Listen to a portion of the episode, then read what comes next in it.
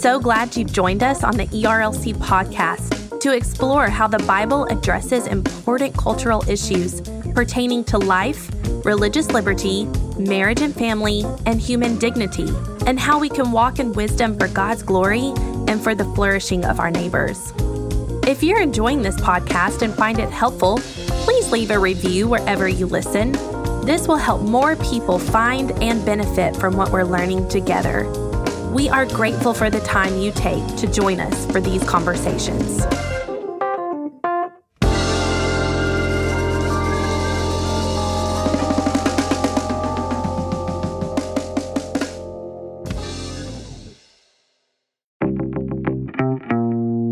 It's kind of a flat ending, I gotta say. yeah. There will Well, be there it music. There's It won't. the megacast. no, no, no. oh, there it is, the megacast. Wah, wah, wah, wah. Yes. I mean, that's it. Like that's all we get. Well, what do y'all want to do? We should sign What off do wanna together. Like Jeff, you should say, "Well, thanks guys for participating No, in the Megacast. we should Merry sign off Christmas, by everyone." singing "We wish you a Merry Christmas." We should We not do that. wish you a Merry Christmas. We wish you a Merry Christmas. Yeah, no. Well, welcome back to another episode of Weekly Tech, a technology and ethics podcast focused on navigating this digital age with wisdom. We've got a little bit of a crossover episode today where we join the host of the ERLC podcast, Josh Wester, Lindsay Nicolet, and Brent Leatherwood, along with the Capitol Conversations team, Jeff Pickering, Chelsea Patterson Sobolik, and Travis Wussow, and then me from Weekly Tech. And now let's welcome everybody to the podcast. Welcome to this 2020 wrap up ERLC Megacast episode. It's a crossover. Everybody's here. You can't see it, but Travis is currently dancing. Josh? Hey Jeff, thanks. Welcome. Hey. Uh, you know, good to join you on the Megacast. So for those who don't know, uh, we've been doing so many Zoom calls uh, since quarantine started back in March that uh, we have gotten some really great Zoom moves, including, but no one can top Travis's like upper body dances that we get to just sneak peek sometimes. It's just, it's just a way of it's a way of con- conveying emotion and happiness while staying muted. Something like that. You're already If you- breaking your 10 second rule, Josh. we got to move on to the next person. and if you missed it, Lindsay's here with us too. Say hello. Yes. Hi, I'm Lindsay. I'm a part of the ERLC podcast team, and I don't really know why I'm here except to keep some of these people in line. And I got a calendar uh, invite, so I just clicked the link. Well, hey, faithful listeners to the ERLC podcast. It's Brent wishing you a very Merry Christmas and a Happy New Year. And I hope that you enjoy this squadcast. There, I said it, Jeff. Brent has been waiting to say Squadcast Yeah. for weeks, ever since Jeff pitched this idea. Uh, also with us on the podcast is the host of Weekly Tech, Jason Thacker. Yeah, it's me, Jason Thacker from Weekly Tech. This Yeah, is fun me. for me because I don't get to do Zoom calls with you guys like this. So That's true. You just you, you record mono mono uh it's not mono e mono, it's just mono. It's just Yeah, mono it's a- mono. It's, just It's a very solitary podcast. hey, we have conversations now, okay? That's true. That's true. And one more, Save the best. one more for colleague, last. saving the best for last. coming to you from her very fashionable closet. From my closet in DC, Chelsea Sobolik with the um, DC based podcast. Is yeah, that three cheetah out of the seven voices in here the- are in our prayer closets uh, to record this episode. It is. Is that cheetah cheetah Um, print in the background? is. That's cheetah It print. is. All right, so we we've been wanting to do this megacast because we thought it'd be a great way to wrap up a year that uh, really I think uh, I don't think any of us are going to be sad to say bye to 2020, and I think uh, all of our listeners probably agree. But we're going to go through here and we're going to talk through some highlights. We're going to talk through some favorites, and then we're going to do a Christmas lightning round at the end. We thought this would be a fun way to mark the Christmas season, the most wonderful time of a very difficult year, uh, but also mark what we've learned this year, uh, how we've grown in the Lord this year, and how we here at the ERLC have been able to serve you. So I, I think how this is going to work, and again, we didn't we didn't have a dress rehearsal. There was no table read for this megacast. We're just we're just going to see what happens uh, with our colleagues that are our friends. And so I think Josh, uh, you and I are going to kind of co-captain this um, this thing through. So let's get started here with the highlights. Yeah, man, let's bring it on. So your uh, first question, and by the way, if uh, this is just going to be a real treat for listeners, the uh, the frenemy relationship that Jeff and I have hosting this year in podcast together. Uh, Travis, we're going to start with you. Like, what what are the most important? We're thinking big picture. What are the most important news stories from 2020? What like springs top of mind for you? Well, you know, 2020 was an election year, so I mean, I, I think it would be tempting to sort of uh, look there first. There are s- a lot going on in terms of coronavirus and uh, everything else. But the the story that I wanted to uh, highlight here is uh, something that is happening on the other side of the world, and that is uh, really the fall of democracy in Hong Kong.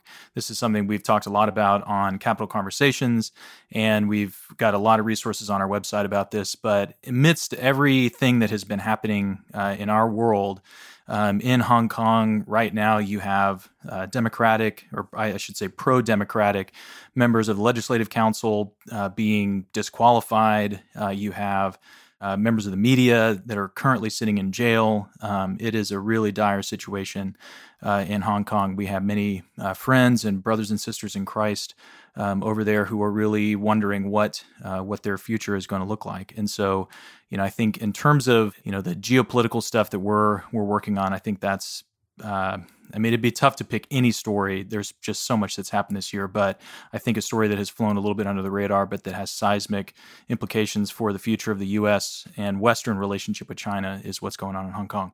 I'll give that a I'll give that a retweet. I definitely think uh, the fall of Hong Kong is is one of the most important news stories of of 2020. But I'm curious, what what else what else do y'all think, Brent? What what about you? As you as you read widely every day, it, it, feels like when I pull up Slack first thing in the morning, you've already shared a couple of news stories. So I'm sure you've got a lot uh, percolating. What, what do you think is the most important news story of 2020? Yeah, I would say to touch a little bit on what Travis mentioned uh, is is just the rampant levels of distrust within society. Obviously, we saw this uh, come up within the the 2020 election, but it just seems everywhere, and it's it didn't subside just because we we have an election result. Uh, it's it's continuing, and it's not just here in America. We're we're seeing it uh, in other countries and honestly across platforms uh, in in uh, the technological world and digital world, and and that's that's just crazy to me. And I guess at the same time, though, we've still been able to accomplish uh, some really amazing things. I mean, this this vaccine production and distribution has been in, an incredible achievement in the midst of all this fracturing that we're seeing across society.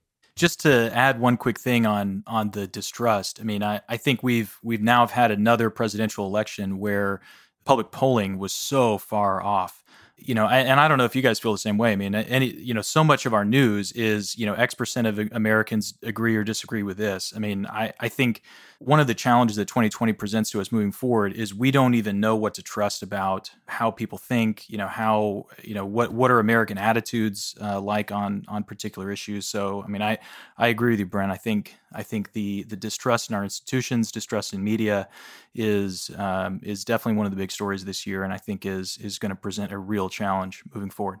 Now that's really that's really good from both of you guys. And Jason, uh, since you know all things tech, like what what what are we not thinking about in terms of big stories from the year on the tech front? Yeah, I think in 2020, a lot of us are starting to wake up to the influence of technology in our lives. Uh, so many of us who have been a, fortunate to be able to work remote are doing a lot of Zoom calls and a lot of digital connections. Um, and so we're seeing that influence, but we're also seeing it through social media and a breakdown of civil trust and our institutions and the nature of truth. But then we're even seeing it on the international front to kind of piggyback off of the uh, things happening overseas in Hong Kong and China, even in Russia and Iran and Belarus. We're seeing this increasing role of technology in our lives. And I think in some ways, 2020 was a good wake up to the influence and the role of technology in our lives and something that we need to think deeply about. And that's what we try to do on Weekly Tech. That's really good. All right. So, Lindsay, I want to come to you next as we are thinking about uh, the ways that ERLC has served uh, our churches, our convention, uh, and and served the the broader country in a in a really difficult year. Um, you know, it's kind of one of those. I, I was just asked by a friend, like, "How's work been this year?" And I said, "Well, it's it's funny here at the end of December, thinking about January and all the plans we had for the year, and how." pretty much none of them materialized, but we still did a lot of really meaningful work. So I'm curious, is you're is you're someone who has your eye on all of the resources that are that are coming out at ERLC.com? What do you think is the most meaningful ERLC resource from the year that you'd like to recommend folks check out? Yeah, well, uh, first of all, I have to say we'd be remiss if top 2020 news stories we didn't say the word coronavirus because, you know, yeah, it, that's true. It, it overtook 2020. It was a, a bit of a uh, a big story throughout the year, wasn't it? Just a little bit. um, but So, a really important resource that, as we're recording, has not been released yet, but w- should drop by the end of the year is uh, an issue of Light Magazine that the comms team has been working on. And Light Magazine is our uh, biannual magazine. So we do two issues a year. This issue for the winter season, again, the comms team has been working on it, but with shout outs to Jen Kintner and Travis Wussow for their invaluable work um, on this issue. And it's titled Hidden in Plain Sight A Call to Bring Hope and Help to Victims of Abuse. And this issue highlights the work that many have been doing regarding um, exposing the evils of abuse that take place in our society, but in our churches. And it highlights the work that uh, churches are called to press on in doing. We are going to hear from we're going to hear testimonies from some brave men and women who have shared their stories in order to help other people. We're going to get um, practical tips from experts on how to protect our children, how to protect our churches, and uh, we're going to read some material from becoming a church that cares well for the abused curriculum in order to make our churches safe from abuse and safe for victims. That's really good, Lindsay. And that that work is probably one of the most important things the ERLC has been involved in uh, in many many years. Speaking of great resources that the ERLC put out this year, Chelsea, what comes to mind for you? Yeah, so um, one of the resources that has just really stuck with me since I I viewed it is the Pearl Brown documentary that the the team pulled together. It's about a 20 minute documentary on the story of Pearl Brown when her parents um, found out that her brain was not properly formed, and they uh, made the the decision to choose life for her, um, even though her life on Earth was short. Um, they got to to love her, and um, the the documentary is incredibly um, powerful as it highlights the importance of um, each life having dignity and value and worth. And again, it's it's on our website. It's about twenty minutes. It really has stuck with me, and I've thought about it often often. So I would point our listeners to that documentary. And that documentary is definitely worth checking out if you haven't. Uh, it's just uh, an incredible story of Pearl Brown and her family. And uh, her family is actually from my hometown in, in Rocky Mountain, Eastern North Carolina. So just throw that out there any chance I get. Uh, okay, so thinking about 2020, it's a year we've said it many, many times that that we can't wait for it to be over. But before we move on entirely, uh, what are some things that we're grateful for? Jeff, we'll start with you. Like, what what are you grateful for in this terrible year. So, Josh, I I, I want to answer the grateful question, but but first, I do want to highlight one more resource that was super meaningful to me this this fall, and it it represents our work here in in Washington uh, in, in, a way that's in a way that you know I think I think the other two resources, which are just absolutely fantastic, that Chelsea and Lindsay highlighted, represent our work serving our churches kind of all throughout the nation, and that is Dr. Moore's newsletter, Moore to the Point, specifically the newsletter he sent on November sixteenth titled, uh, or the or the lead article uh, was titled "Looking for Truth in Post-Election America." And you know, there there was some conversation earlier on. Brent mentioned, uh, and and Travis spoke to it as well. Just the the lack of uh, the lack of social cohesion, the lack of public trust, and I think what Dr. Moore did a really great job of in in the immediate aftermath of the election uh, was was really pointing out how it's not just it's not just a matter of the political horse race who won who won where and why. There was truly a um a sense of well there were a lot of politicians recognizing who won the presidential election but then not saying it publicly for a long time um, that is that is not good. Uh, it is not good for uh, our our country, for uh, for the future of public policy uh, conversations that we're having, and we're still in the middle of that here at the end of December uh, in in many ways. And and here, let me let me just read uh, let me just read this sentence, and then I'll move on to what I'm what I'm grateful for. again, this is from "Looking for Truth in a Post-Election America" from our our president Russell Moore's newsletter. Quote: Our problem now, though, is that increasingly we are called not just to argue about what is true, but to say things that we know to be false, just to prove that we are part of the tribe to which we belong.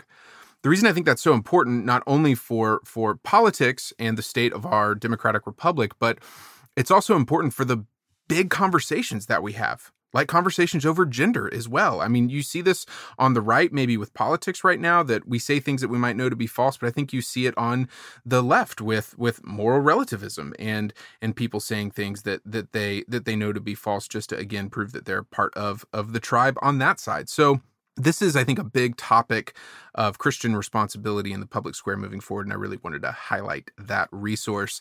In terms of what I'm grateful for, I'll be brief here. I am grateful for my local church. Uh, I'm a member at Capitol Hill Baptist Church in Washington, D.C. There are a lot of things about my church that are unique and quirky. And I think, you know, that's that's understating it a bit, Jeff. That's understating it. we are probably uh, in the in the top five unique churches in the United States of America. But what I what I've so appreciated is we've been able to gather outside, even at times under a pavilion while it rains, and just being with our church family in the ways that we can to stay safe, um, but uh, to still, even just for 60 minutes on a Sunday afternoon in a field, uh, has been incredibly grounding and meaningful. And in a lot of ways, you don't know how precious those those bits of God's grace in your life are until they're gone. And we lost them this year. So yeah, that's something that that I am immensely grateful for is my local church. Uh, Travis, what about you? Yeah, so this, you know, this this has been a tough year for everybody who has small kids. Our uh, kids go to school in DC. Our school has been closed since March.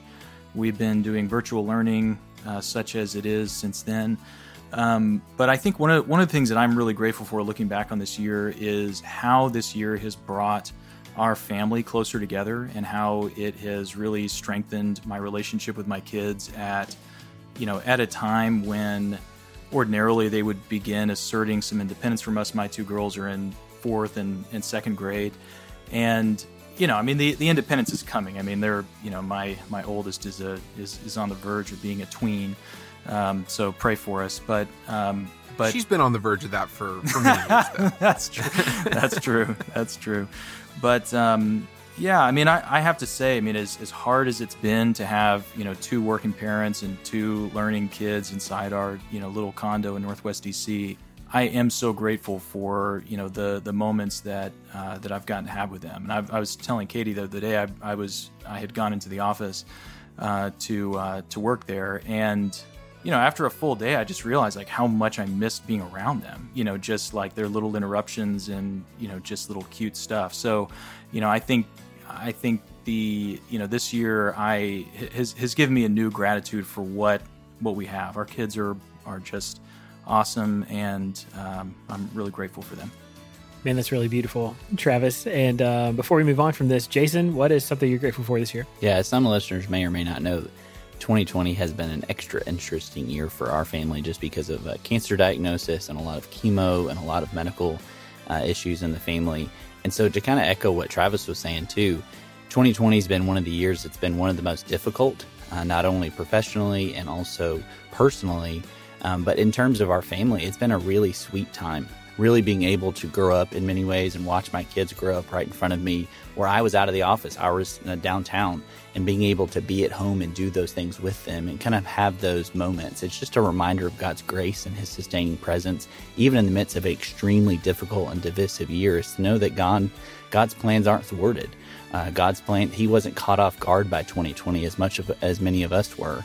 And so I think that's just a good reminder in the midst of a really hectic year that our God is still good and our God is still reigning. He's on His throne, and none of this caught Him by surprise. That is a really good word, Jason. This episode of the ERLC podcast was sponsored by the Good Book Company, publisher of Searching for Christmas by J.D. Greear. Meet the awesome God at the heart of the familiar Christmas story. This book is perfect for giving to unbelieving friends and family this Christmas. Find out more at thegoodbook.com. All right, now we're going to move into a section where we talk about uh, our our favorite things from this year. So we're going to talk books, TV shows, maybe even get into a little bit of uh, journalists that people should be should be following. Uh, so let's start off here at the top with books. And let me just say this for for everybody here on the MegaCast, jump in. If you like that somebody, you know, if you agree that a book was great, say that. If you think their TV show is terrible, say that too. Uh, let's uh, let's see if we can get some sparks flying. That that's always interesting for listeners. So let's let's get started out here. What uh, what book, uh, Brent? I know you want to answer this one, so I'll start it with you. But then feel free anybody else to jump in. What book, Brent, did you read this year that impacted you the most? Well, this kind of goes along with you know the the thing that I'm seeing across society that that distrust that's out there, and for me, far and away, the best book of 2020 was Yuval Levin's "A, a Time to Build." Uh, I just thought, gosh, what what a book that landed exactly at the right time that it was needed to speak into much of that fracture that we're seeing across society. And I think the the the subhead actually captures why I think it's so great from family and community to Congress and the campus, how recommitting to our institutions can revive the American dream. I, I think institutional life uh, can play such an important role in restoring trust across our society. And I mean, Josh and Lindsay know this on our podcast. I've, I've said it before and I'll say it again. Anytime Yuval Levin uh, writes something, you need to read it uh, because it is it is incredibly helpful and insightful. I think for the times that we live in. I'll retweet that. That was an excellent book this year. Recent I will guest also, on Capitol Conversations podcast. Yes. It was great. Jeff, to, to jump in, I have two books I want to highlight, and one will be no surprise to anyone who has read a top 10 book list in the Christian world, but that book is um, Gentle and Lowly, and it really is worth being on everyone's um, top 10 list. It really ministered to my heart a lot this year. Um, and then another book, it does not. On Gentle and Lowly, on Gentle and Lowly, I was going to buy it for everybody in my family this year, and it's our it's out Is of it stock. sold out? It's so it's good. out of stock on Amazon, on Crossway. It's out of stock everywhere. It was like at one Barnes and Noble that was an hour and a half for me, and I, I decided I couldn't do it. Um, but yes, incredible book. What's the second one? Um, the second one is a book called A Hobbit, a Wardrobe, and a Great War by Joseph Loconte. I think I'm saying his last name correctly, but it is about um, the life of C.S. Lewis and the cultural influences, um, obviously, of the war on his life and how you see that show up in his writing. And it was just, I listened to it, but it was just absolutely delightful. And I really, really enjoyed that one. I love that. It looks like everybody's going to answer here. So let's go to you, Lindsay, next. Well, I was just going to say, I'm going to speak up for all the regulars here on the podcast, make them feel right at home. Well, actually, let me just say, I bought Gentle and Lowly for my husband, but actually, it probably was so that I could read it. so, but I put it in a stocking and figured that make a good stocking stuffer. Uh, you know what? I've just been over here immersed in spy novels because I don't have brain power for much currently. So I've been reading Daniel Silva novels, spy novels. I think I'm on number eight. There's like 21.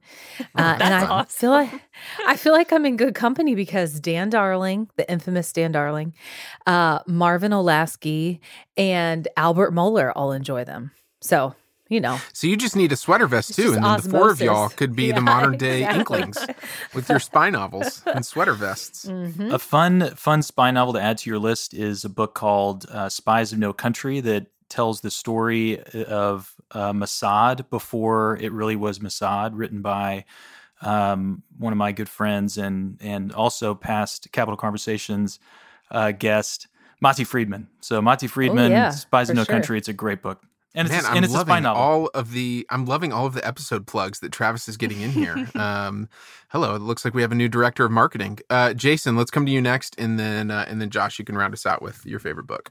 Yeah, I'm going to shift gears a little bit from some newer books to a really old book, actually, that came out in the 1960s um, of all things on technology. I know I hosted a weekly tech podcast, so I talk about technology all the time, and Josh makes fun of me all the time for it. Um, but it's a book called The Technological Society by a French philosopher named Jacques Ellul. And that might sound super boring. It seems like maybe a book from the 50s and 60s would have nothing to say about a lot of the modern technology and the debates that we're having over the breakdown of civil discourse and public trust and the ways that technology is changing us. But in 1964, he's writing and it's it's just incredible. These old books on technology have so much to teach us today, and I have to warn listeners that it is a fairly dense book, um, and it's also if you get the paperback edition, it's actually pretty difficult to read because the text is so small. Um, but if you can find an old hardback copy, it is an incredible work and it's going to take a long time to get through it, and that's okay. But he really starts to peel back, and some of the things he's saying in 1960, you're like, he's actually talking about Twitter and the internet and Oh wow. those things, but he's not. He's just talking about technology, even in the 1950s, and the way that it's shaping and changing us. All right, Josh. What about you? Finish us off here. Yeah, What well, book I just have to- impacted you the most this year? What impact? Like, what was the impact of the books that you read this year on on your soul? Like, how how much did it impact you? Yeah, thanks for that. So, several things all at once. Number one, uh, impact is a noun, not a verb. Two, uh, Jason, I love your setup for this is a big old book, and I know it might sound boring, but it's going to take you a long time to read it because it's boring, but that's okay. Uh, that Don't get the it's paperback old- version because the font is too small. Well, and it's a really old book from the 1960s. right. I didn't. I didn't want to tease him. Y'all much are about really good at selling.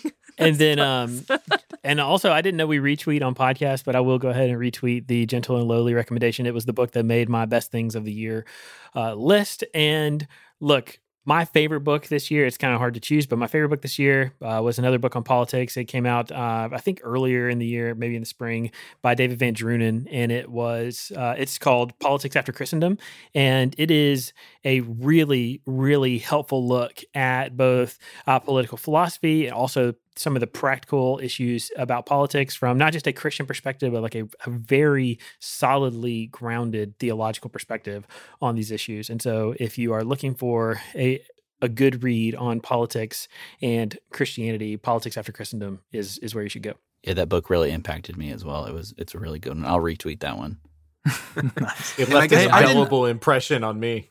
I didn't. I, I, retweeted a lot of you. Sorry, go ahead, Travis. well, I, yeah, I was going to say I didn't get sure. I didn't get sure my book. I just was offering an additional spy novel uh, Ah, for Lin- yes, for true, Lindsay. true. But and and I must confess, I'm not quite done with this yet. But uh, the new biography on James Baker, I'm knee deep in it right now, and it is fantastic. Very similar. I mean, it's and and I I think part of my takeaways is similar to what we were talking about earlier with Yuval Levin. I mean, Baker is just a classic institutionalist, and you know, so seeing the way that he operated, uh, seeing the way that um, uh, he made things happen in DC is uh, is uh, it's a fantastic book. And I should say, I you know I am a proud Texan, but I learned a ton about the history of Houston that's in that book as well. It's a it's a fantastic read.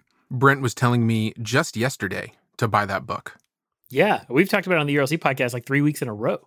Absolutely. And I just want to just say so I think we've spent a substantial portion of this uh, podcast talking about our favorite books. And that makes me want to amend my comment about what this should be called.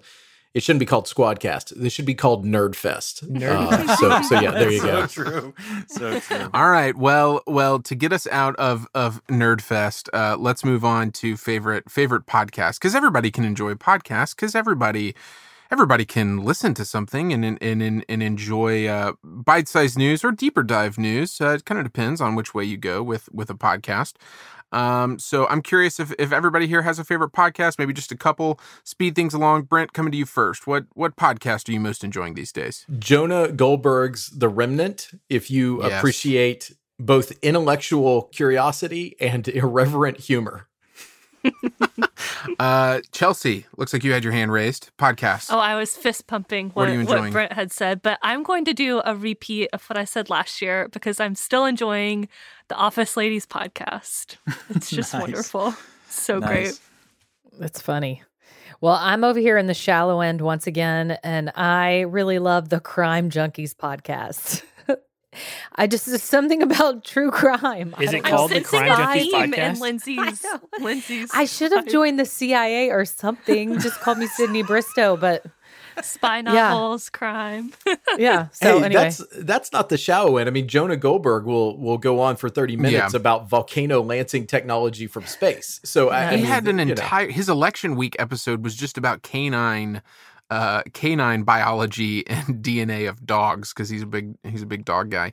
Uh I'll I'll throw out uh the Jamie Weinstein show is an excellent podcast mainly because it's just a long form interview and he is I've learned a lot about how to interview folks from him. I mean, the preparation that he brings to every interview is just amazing. So, and, and he tries to interview everybody across across the political spectrum in DC, and it's always a fascinating conversation. Well, I'm going to be true to form here and talk the weekly again. tech podcast. That's there you go. That's the recommendation no, definitely not going to self promote like that. Uh, but there's a, a, new podcast called In Machines We Trust uh, from Technology Review. And they talk about a host of different technologies and kind of how we become, in many ways, dependent um, on these technologies and the way that they're kind of impacting issues of facial recognition and policing and surveillance, all the way down to AI ethics and different things. It's a really, really fascinating podcast and extremely well done.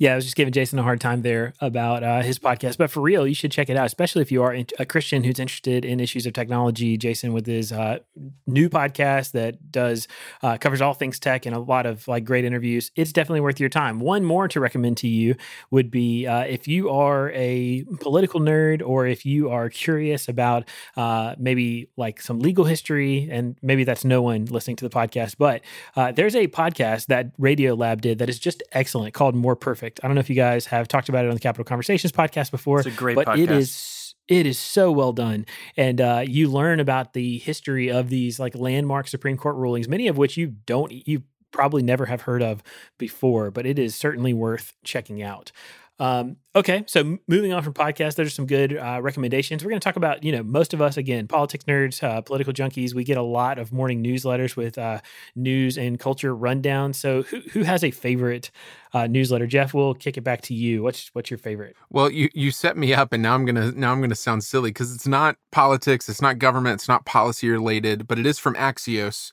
Uh, and that is Axios Sports newsletter. I have learned so much about uh, not only what's happening uh, in uh, in in in different different sports leagues throughout the year as COVID changed everything. Uh, so bite-sized news up at the top, really uh, really smart writing uh, by Kendall Baker, but also he usually has some sports history down at the bottom of his newsletter. So it's a nice reprieve in my inbox from the TikTok of Washington, D.C. So that's Axios Sports. I'm a big fan of all of Axios' newsletters, but uh, I, I, always find time uh, to read Axios Sports newsletter. And speaking really of Axios, we have had Bethany Allen Ebrahimian, who writes the China newsletter, on our podcast. Man, Sounds like man, people are going to think go. I'm paying y'all to uh, to uh, market the Capitol Conversations podcast here on the MegaCast. But uh, yeah, that's another good one. Uh, Travis, newsletter recommendation. What do you got? Uh, for me, it's easy. It's uh, Jonah Goldberg's Friday G File. I look forward to it every week. It's the way that I finish my week. I sit and my wife can tell when I'm reading it because I'm just I, I, get in a cozy chair and I just sit and howl in laughter uh, for 30 minutes as I enjoy every sentence of that newsletter. It's it's the best coda for the week possible.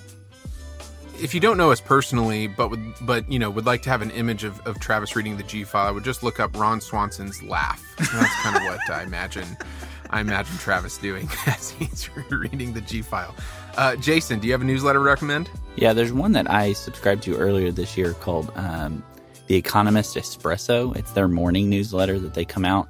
And for me, it's this bite sized, like two or three sentences about an event that's going on.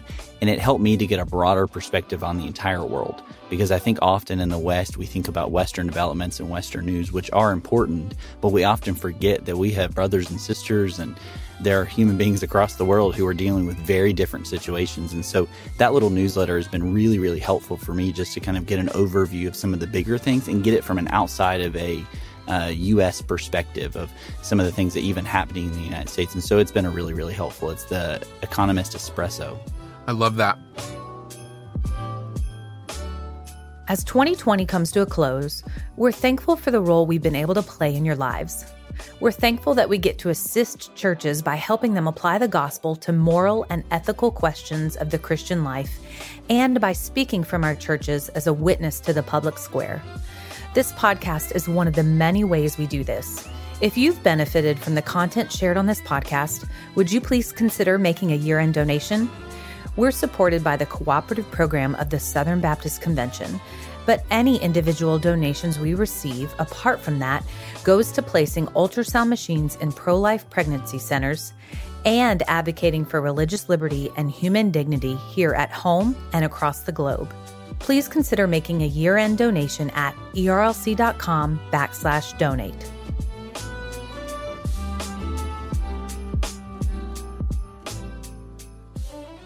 All right, and now we're going to round out this mega cast with a Christmas time lightning round. This is the most wonderful time of the year. Uh, again, this is this is a year in 2020 that I think uh, I have, in some ways, the whole year has been like Advent, waiting for uh, this most wonderful time of the year, and then for the year to be over and to start 2021. So I thought it'd be fun here uh, for us as colleagues to have to have the kind of banter that turns coworkers into friends here at the end as we talk about Christmas time. So we're going to do a lightning round. We've got an order here. Uh, everyone is going to answer every one of these questions. It's a little bit of this and that, a little bit of hey, what was Christmas like in in your home growing up, in your family? Uh, so everybody's going to answer. Let's give short answers, no qualifications. Um, you know, the only thing that we'll have time for here in the Christmas lightning round is laughter in case uh in case the the Christmas tradition that you mentioned, um, you know, you're on an island or something like that. So that'll be fun. So without further ado, let's get into the Christmas lightning round. First question. Fake tree or real tree? Definitely fake for our family. We have two kids under four. I'm not cleaning that mess up. Real. Real, for sure. Definitely fake. Real. Fake. Wow, real. We're kind of split right down the middle. That's amazing, just like America. Mr. Christmas, Um, Brent Leatherwood went with the fake tree. Yeah, that was kind of surprising to me, Brent. I Well, figured you'd be out chopping down your own Well, tree. it's just because we have three of them, and so I, you know, Oh. yeah, just artificial Oh. trees uh, help. That's a, but three that's a flex that right many there. that is a flex. Huge flex. All right, so let's let's talk outside lights. Are they clear or are they colorful? The lights on the outside of our house right now are clear, and that's just one because of what we had, and two, we do like the simple and kind of classy Christmas. Those are qualifiers. Those are Yeah, qualifiers. those are a lot of qualifiers. very, hi- very heavily qualified. Chelsea, clear or colorful? Clear. For us, it's clear, but we've lived in apartments and condos for the last five years, so we we don't have an outside. My kids keep asking when are we going to live in a down house, by which they mean a house on the ground floor that actually touches the ground. Hey, that's a qualifier. That, I did qualify. I did qualify. Sorry. Clear. It's so hard not to qualify. Clear. His blood is cleansed me white as snow, and so therefore Oh, we choose clear Jesus, lights. dude. Oh, there's Oh, Jesus man. Duke. All right, well, You just broke uh, my you so just broke my Christian ankles. we do clear lights. Um, but Brent is especially going to love this next question. Staying outside, do you have inflatables or a manger as decorations, or neither? We just have clear lights outside the house, so we don't have any inflatables, even though my kids want them desperately right now. Neither would have sufficed. Sean Connery. We live in an apartment, so neither. Neither. And don't no have a yard. lights for the record. Yeah. Haven't had a yard in five years. Neither. Just candles in the windows. It's classy. Yeah. Have a yard. Neither. Brent, do you guys have anything? No, neither. We don't want to have to deal with finding uh, a stolen baby Jesus. Uh, I'm at my parents' house for for uh, for right now for Christmas, and they just put up a manger. Um, all right. So next question: What is your favorite Christmas song? I wish I had a good one, but the only one that comes to mind is my kid has been singing Jingle Bells nonstop, so I'll just run with that one. All right. Ah, so many, but I think my favorite is Oh Holy Night. Um, oh Holy Night, but I think and I think I might have said this last year, but I also really it, it's not Christmas for me unless I've listened to uh, Sufjan Stevens' version of "O Come Thou Fount." I'll just go with Silver Bells. Oh my word. Silver bells. and jingle bells. okay. Yikes. Um, God rest ye merry gentlemen.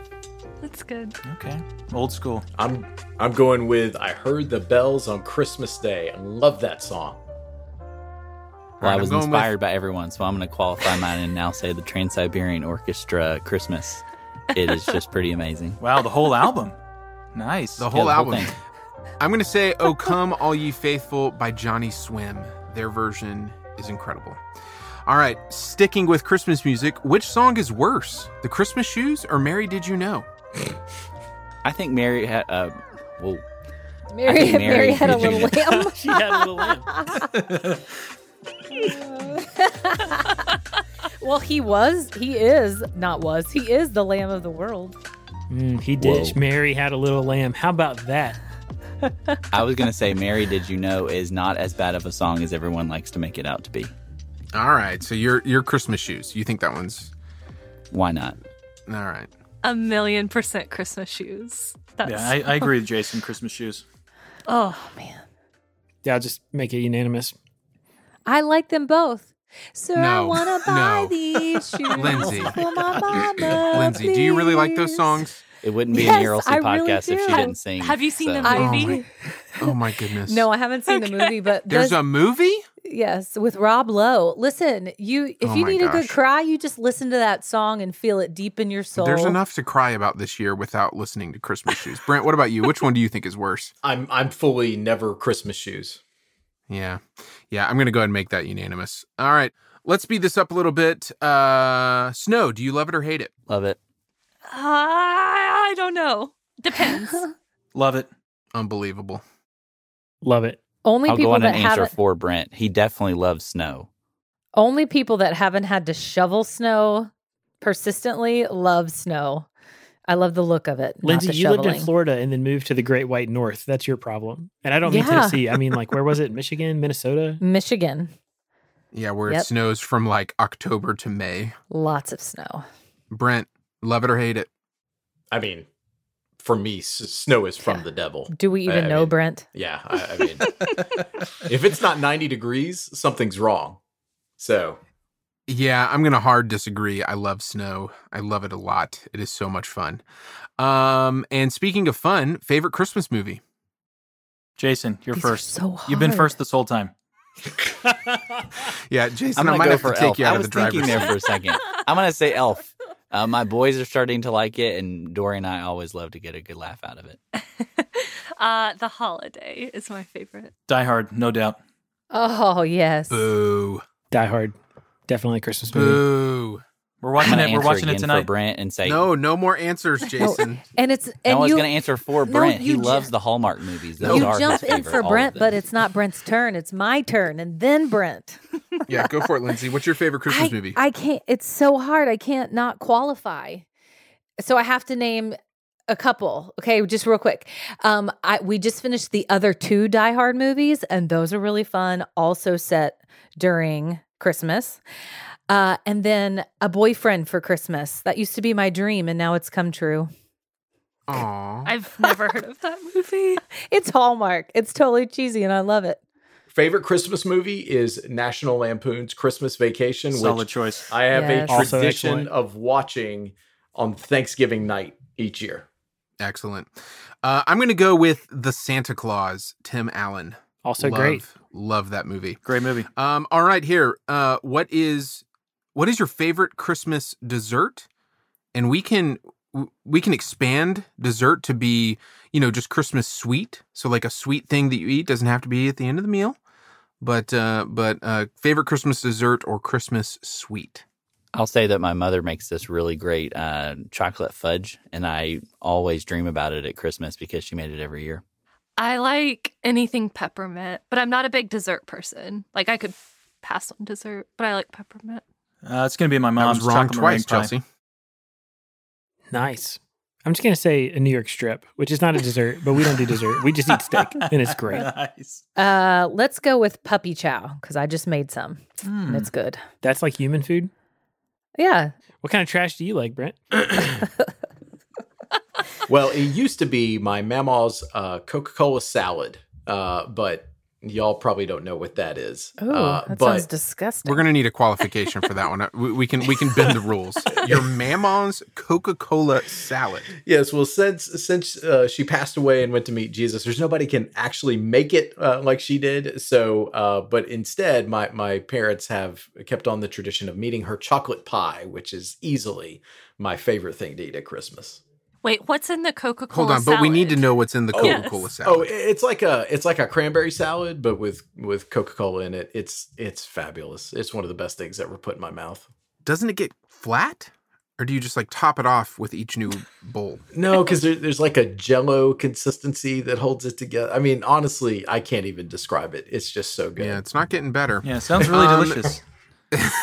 Be sure and send it. We'll put the recipe in the show notes. uh, my favorite Christmas dessert is a tradition my mom started. Uh, I don't even know when, but uh, she makes agape trash, is what it's called, and it is like pretzels and Chex and peanut M and M's, uh, all with this white chocolate glaze. It is amazing. I made it with her for Is the first time this year. Is that your mom's way of sanctifying the trash? Calling it so. agape? I guess so. Yeah, agape trash. Agape trash. Um, all right, here's the final question, folks. Because we've all been at home all year in 2020, I know we are all itching to get out, get traveling again, jump on an airplane, maybe take a long road trip. So, if you could travel anywhere in the world at Christmas time, bringing your family with you, of course, because being together with family is the best part of Christmas. So, this is McCallister style, right? They were able to pay for their whole family to go to Paris. Uh, so, if you could travel anywhere in the world at Christmas time, bringing your family with you, where would you go? I know for our family, we just want to get out of the house. We've been quarantining for well over a year because of my wife, uh, her health condition. And so for us, it's just getting out of the house would be nice. Last year I said somewhere tropical and got made fun of. So this year I'm going to say I would go to Italy. We would go to Italy and just eat our way through the entire country. Wait, why would someone make fun of you for wanting to go somewhere tropical? Ask Jack. Because it's Jeff- Christmas. yeah, It's supposed to be cold. Mm-hmm. that's Oh, exactly oh, what I, they I was just thinking it could be any time of the year, but it has to be It has specifically to be Christmas. I- at Christmas. I mean, I would- Ah. Yeah, for Christmas. Not be Travel hating for an Christmas. island for for Christmas, but I go to Italy this year. Italy has islands. They do. Uh, I think for us, it's Munich. Germany has these great Christmas markets. It's it's a it Germany is a magical place around Christmas. They the Germans take Christmas very seriously. Munchen. Hmm. Hogwarts. Tannenbaum. Hogwarts doesn't exist, Josh. You got to pick it. somewhere real. No, it's interesting. I, I was thinking uh, French Riviera, and then she said Italy, and I was like, eh, Mediterranean. I don't know. So And then you went with Universal Studios? no, I meant That like so I meant sad. The, I meant Harry Potter world. That was so sad. You're like, hmm, French Riviera. Oh yeah, Universal will work. no, I meant like the real Hogwarts. But yes, go ahead. My answer it's is Switzerland. Mm. What town? Any Everywhere. Because money's no object. Nice. All right, well, for me, I'm going to be real lame, but I'm a homebody at Christmas. And so there's no place I would rather be than Chattanooga. Home for the holidays. That's neat. That's neat, Brent. Way to go. Little known fact Franklin, Tennessee was ranked the third best place to spend Christmas in the world. Wow. That's fun for whoever made that list. Uh, I I'd want to go to I'd want to go to London. Uh, really, the the whole the whole UK. I think uh, I I can imagine that they do Christmas big over there, and that would be a lot of fun uh, to see to see the United Kingdom at Christmas time.